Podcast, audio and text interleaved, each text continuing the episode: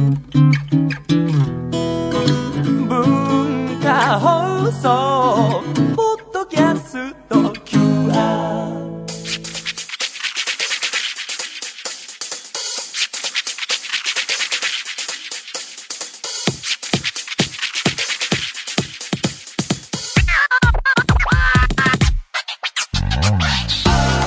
こんばんは。内山聖輝のワンクール。パーソナリティの内山聖輝です。えー、お盆も終わり、えー、8月も後半入ってきましたけれども皆さんいかがお過ごしでしょうか？私、えー、先週番組でも扱っていただきましたが誕生日、えー、8月16日、えー、過ぎまして、えー、28歳の人生を過ごしていますけれどもまあね先週も言いましたけれども20代後半入ってまあ大人だな年齢的にはと思うんですけれどもそのなんかなんですかね誕生日だからどうとかって別にこうえー、なんかこうテンション上がらないなみたいな子供の頃誕生日をねプレゼントあれが欲しいだの心待ちにしていたものないなみたいなそれってことでいっかって思ったんですけどなんかそれも良くないそれでいいのかみたいな思いにもなってきて一つ思いついたというかまだこの計画を立ててる最中なんですけど企画としては無理やり自分へプレゼントっていうコーナーコーナーっていうか思いつきなんですけど、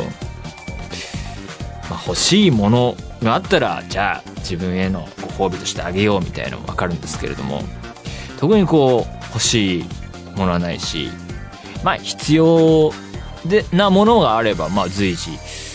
購入していくし、まあ、ゲームぐらいはね買ったって別にっていうのがあるのでそういうこうやってねラジオとかでもやったって話せるしみたいなのあるんで仕事とかにも何にも関係ないただお金を使ってしまった。そしてそんなこう昔から欲しかったというわけでもない。なんかこういろいろこう条件があるんですけどこの生活に必需品ではないそして心の底からここ何年も欲しかったというわけでもない。だからまあそのものはいいものなんだろう。別に何を買うっていうのを決めてるわけじゃないですけど。そしていたずらに高いみたいな。みたいな買い物しようかなっていう。その無理やりテンションを上げてどうなるだろうみたいなね。ことをちょっと考えてるんですけど。なんかこう修行として。そもそも僕の買い物スタイルっていうかあんまり無駄に買わないし必要じゃないものも買わないしまあとはいえその必要でそのものなりの価値があって優れていると判断したらそれ相応のお金を出して買うっていうのはあるんですけど例えばこうハイブランド好きとかはないのでまあこれはいいブランドだなと思ったら洋服にしろ、えー、まあ身につけるものにしろ、えー、お金は出すっていうのありますけどなんかこうあのブランド欲しいみたいなのがないんでね。そういうなんか物持ちもいいですしね。買ったら買ったでずっと使っちゃうんでね。うん。そういうことも考えてますけれども。一方で海外サッカー見るのも好きなんですけれどもヨーロッパの各国リーグ、えー、続々と開幕しつつありましてプレミアリーグっていうイングランドのサッカーのリーグはですねまあ早くてですねあそこは試合もねよくやってますしお正月もやってるしっていうんであの始まって早々にアーセナル対マンチェスターシティっていうですね、まあ、有名なビッグクラブの対戦があったんで見たりしましたけれどもね今シーズンはあのー、何せサッカーワールドカップがあったので強豪チームであればあるほどそれに代表として出場してる選手が多いのでそれをやっぱりね勝ち進めば進むほどこれジレンマなんですけど強いチームだから強い選手がいてでその強い選手だからこそ代表に呼ばれて代表でも強いから勝ち進んじゃって普段だったら体を休めるような時期にすごい体に負荷をかけてしまうためにそれで実際こう怪我をしてしまったりあるいは、えー、疲労が溜まったりしてそのその後のシーズン活躍できないとかチームの成績に影響を与えるっていうのはねワールドカップ後のシーズンの、えー、定番の流れなので、まあ、チームへの合流が遅れたりっていうこともあるんでね。それをどうカバーできるかっていうのが多分ね今シーズンの各チームのね強豪チームであればあるほどのテーマだと思うんですが、まあ、それが見どころの一つでしょうね。あとは移籍市場もいろいろありましたけども、やっぱり、なんといってもクリスチャーノ・ロナウドがセリエ A というイタリアの、えー、リーグのユベントスというですね、強豪チームへレアル・マドリードから移籍するっていうのは本当に大きいニュースでしたね。また、レアル・マドリードでいうと、監督のジダンという人も辞めてしまったので、レアル本当に強くてチャンピオンズリーグ優勝を続けてましたが、今シーズンどうなんだろうっていうので、動きがあって、今シーズンはワールドカップもあったし、結構なんかよ先が読めないというか変化の多い、えー、ヨーロッパ、えー、サッカーになりそうなので、とても楽しみにしております。それでは内山昂輝のワンクールスタートです。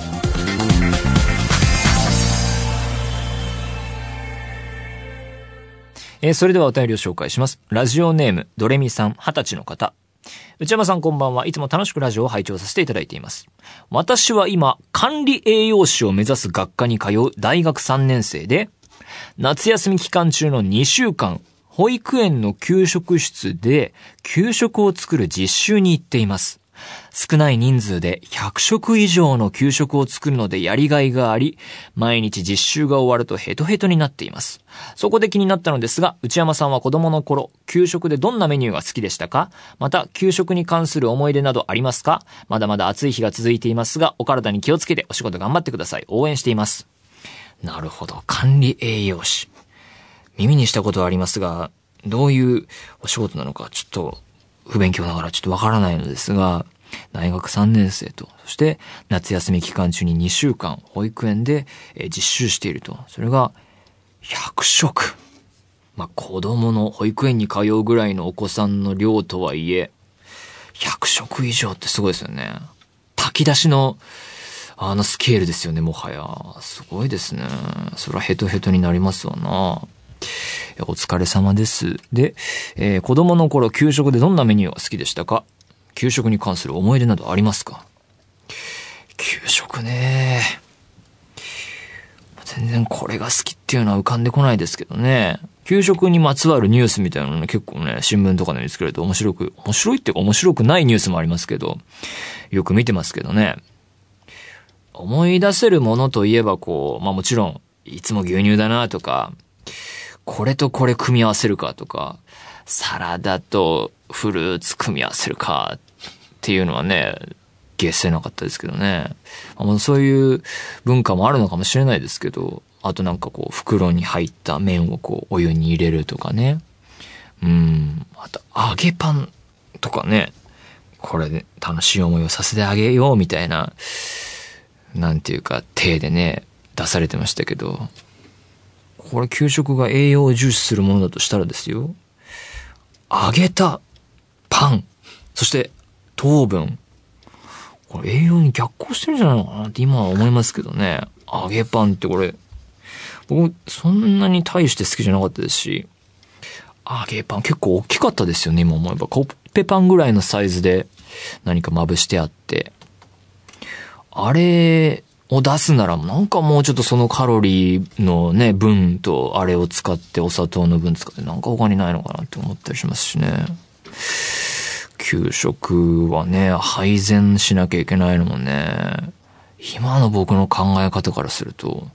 なんでそんな労働しなきゃいけないのかっていう。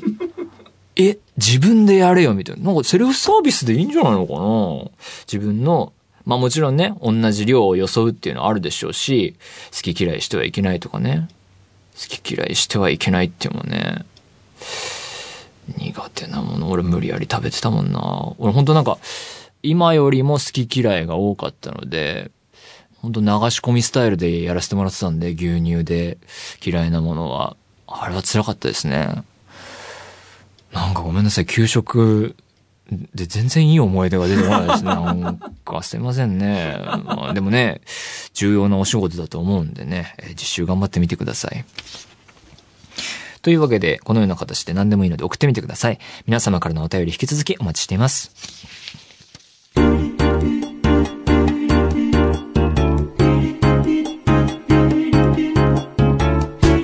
内山幸喜のワンクール。内山幸喜のワンクール。続いてはこちらです。お悩みプロファイル。えーこのコーナーは皆様が抱えている悩みをなるべく詳しく書いて送っていただき、それを私、内山が分析させていただくコーナーでございます。まあ、分析と言っているのがミソで、毎回まあ解決に導けるわけではないというか、お手上げっていうことも、えーちょこちょこ、いや、頻繁にあるよという、えー設定です。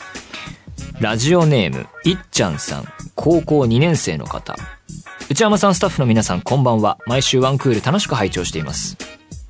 突然ですが、私は友達からの誘いを断ることが苦手です。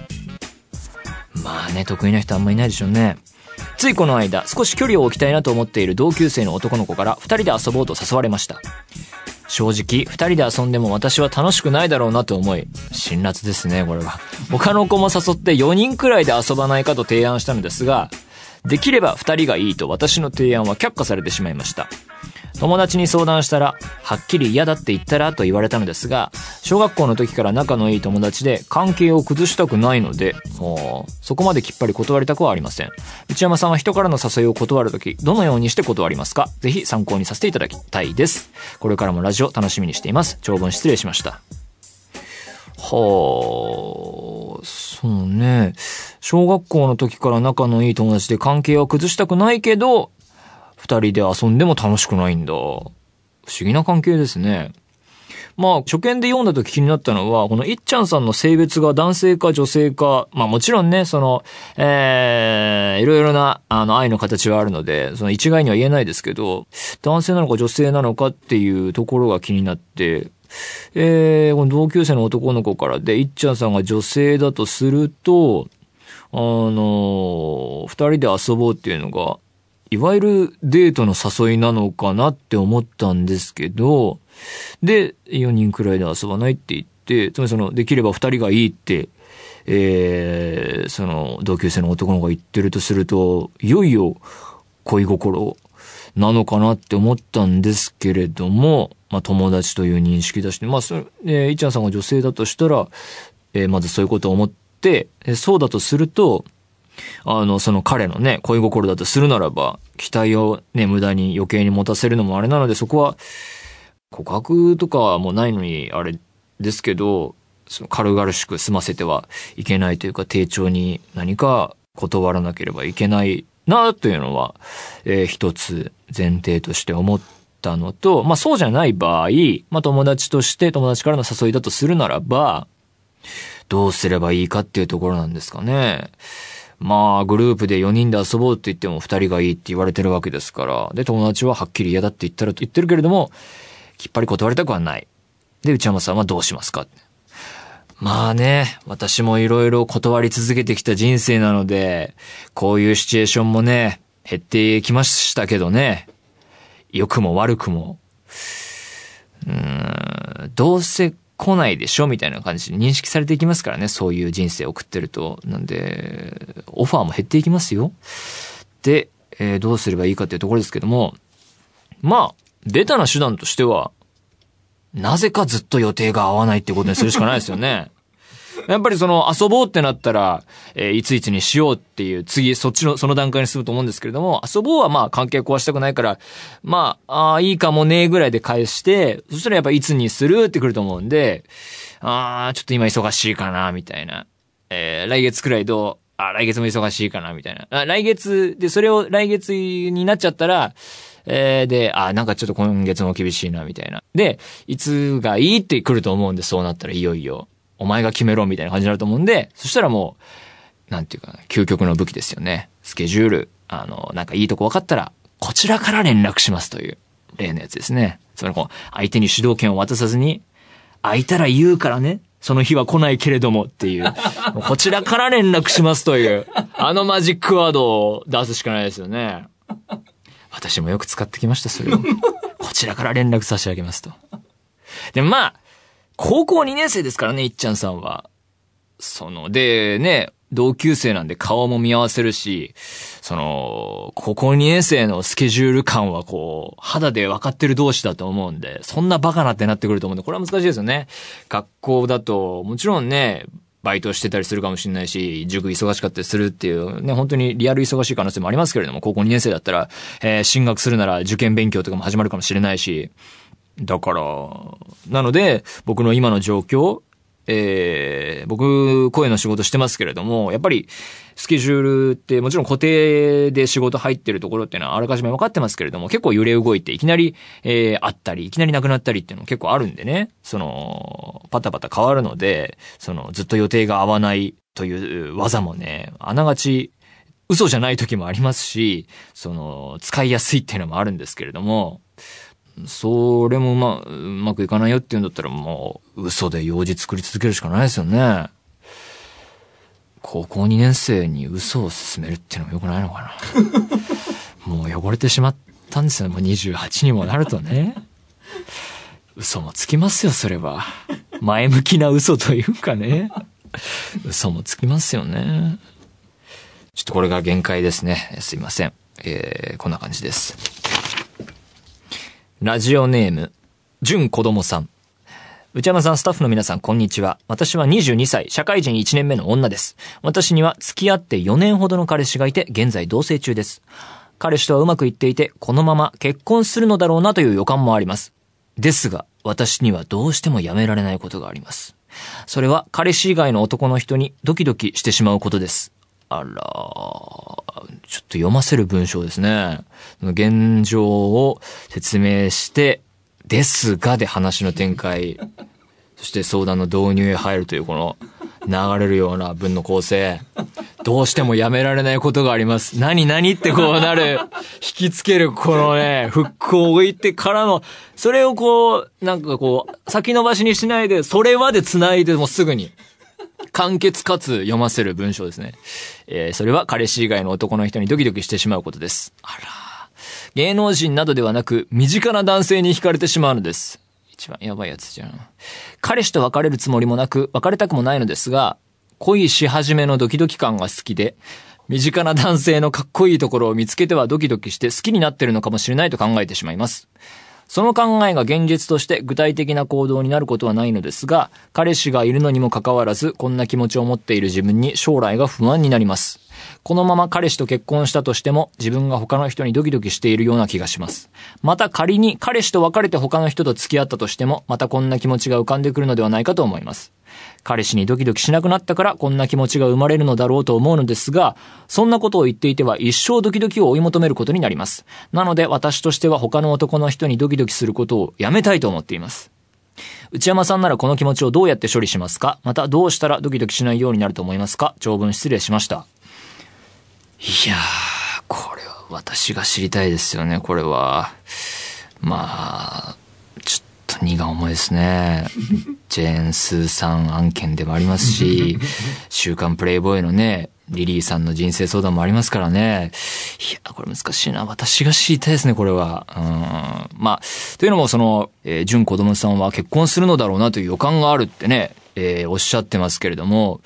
結婚願望なくて、で、なんでかって、いろいろ考えてみるんですけど、たまに、その、一生ドキドキを追い求めるっていうわけではないですけれども、そうやって人間というものは、どうせ同じ人といたら、えー居続けたらドキドキなどなくなっていって、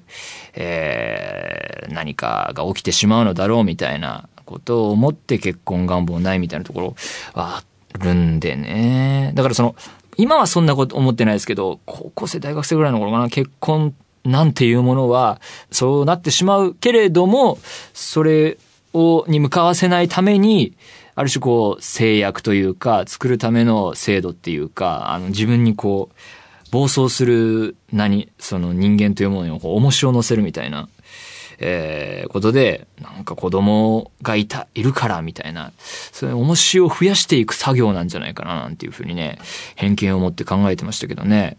うん、まあそういうような背景をもってして結婚願望ないみたいなところがあるので、まあちょっとあの考えに添えるかわかりませんが、純子供さんのね、えーまあ頑張って考えてみますけれども、まずまあ、えーで、22歳で社会人1年目で付き合って4年ほどということで、まあ18歳のあたりから付き合ってるというところで、まあ現在同棲中で、いつから同棲してるのかわからないのに何年目かがわからないのは、えーありますね。で、いろんな考え方があると思っていて、まあ一つは、まあ結婚するならするでうまくいっていて、いいの好きなのだとしたら、ドキドキは、彼氏にドキドキしなくなったからこんな気持ちが生まれると。えー、まあそういう部分はあるにせよ、安らぎっていう言葉もありますからね。そういうのは満たされるのだから、結婚するのだろうという予感があるということで、まあそういう道もありますよね、一つ。で、つまりその、で、ドキドキしてしまうこともあるけれども、身近な人に。そのドキドキと、まあ、共存っていうか、その、滅多な行動には出ないようにしてですね、えー、まあ、ドキドキする気持ちが悪いっていうわけではないのですから、その、心の罪みたいなことは問われないわけで、まあ、それをね、行動に移してしまうと、結婚は破綻しかねないですけど、ドキドキはいいとして、それと共存していくっていう道ね、結婚するのだろうなという予感をそのまま進めて、という道もあるでしょうと。で、あとは、まあ、純子供さんも書いていらっしゃいますけれども、一生ドキドキを追い求める人生を選ぶ。という道が、まあ考えられるでしょうね。えー、だからね、まあ、もうここまで聞けば分かる通り、私もちょっと分からない、これは。私が知りたい。私が、それを答えにたどり着いたらね、もうちょっとこう、すがすがしい気持ちでラジオをお届けできると思うんですよね。まあでも、これ読んでて思ったのは、えー、純子供さんはですね、なので、私としては他の男の人にドキドキすることをやめたいと思っていますっていうのが結論っていうか、で、やめたいと思っていて、えー、やめるためにこの気持ちをどうやって処理しますか？どうしたらドキドキしないようになると思いますかっていう相談なんですけど、私としての答えとしては、それは無理っていうことですね。まあ、人間なんてそんなもんだろうみたいな、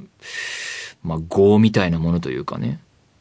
うん、そうじゃないタイプの人もいるかもしれないですけど、まあ、人間とはそういう生き物なのだ、なのだろうなと、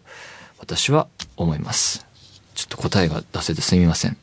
というわけで、何でもいいので送ってみてください。皆様からのメール引き続きお待ちしています。以上、お悩みプロファイルでした。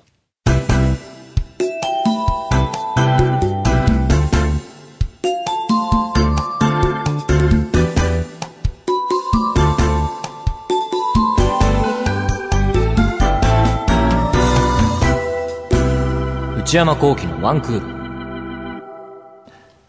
内山幸喜のワンクール。続いては、夏休み特別企画。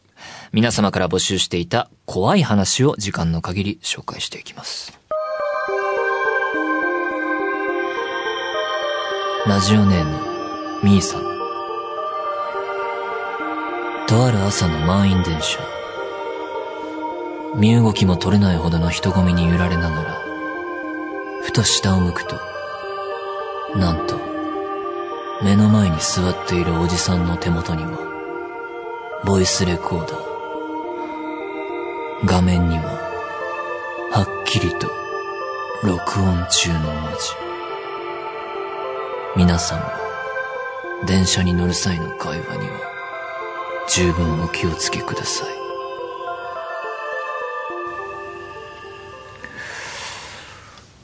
これは嫌な話ですね。怖い話のサブジャンル的には嫌な話ですね。人の嫌な話というか。で、これ PS ついてますね。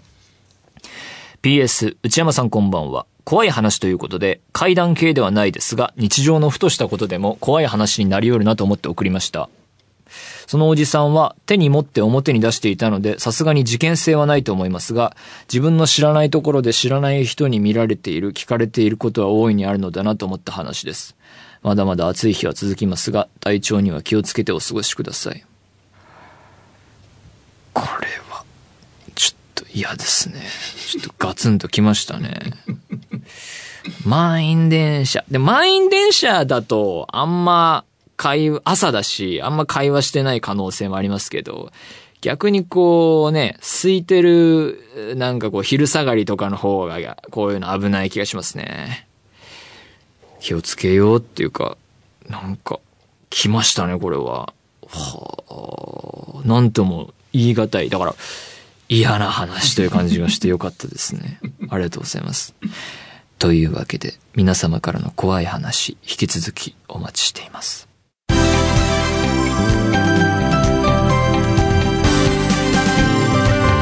内山幸喜のワンクー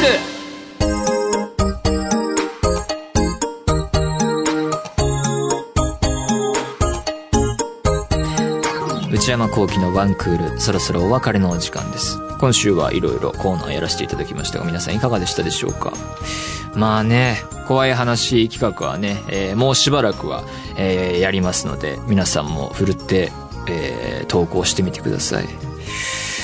録音中。嫌ですね。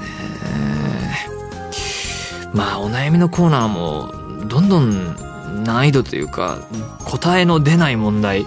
が多いですね。難しいですねこれは、えー番組では引き続き皆様からのメールをお待ちしています。現在募集中のコーナーはオープニングトーク用のトークテーマを提案していただく内山さんこれで1分お願いします。買い物不詳な私内山の財布をこじ開けられるような買いな商品をお勧めしていただく内山さん。これ買いです。今抱えている悩みをなるべく詳しく教えていただくお悩みプロファイル。皆様のブルーな思い出をポエムにしていただくブルーポエム。そして皆さんの身の回りにいるマイペースすぎる人を報告していただく内山さん打ち上げ来ないってよ他にも最新の流行を少しだけ覗いてみるトレンドハッシュタグ。私が最近見た映画についてただひたすら語るムビログそして話題になっているエンターテインメント作品などの普段は表に出ない関係者の方にお話を伺う中の人インタビュー。これらのコーナーで取り上げてほしい商品や作品人物なども募集中です。また現在夏休み特別企画として皆様から怖い話を募集しています。実際に体験した話でも結構ですし創作作り話でも構いません。ただ、えー作り話である場合は、えーそうであることをちゃんと書いて送ってください。すべてのメールはこちらのアドレスへお願いいたします。one.joqr.net one.joqr.net 番組公式ツイッターアカウントは、アットマーク、one, アンダーバー、joqr r です。こちらもぜひチェックしてみてください。えーポッドキャストも配信中です。更新時間は毎週金曜日のお昼12時予定です。それではまた来週、さようなら。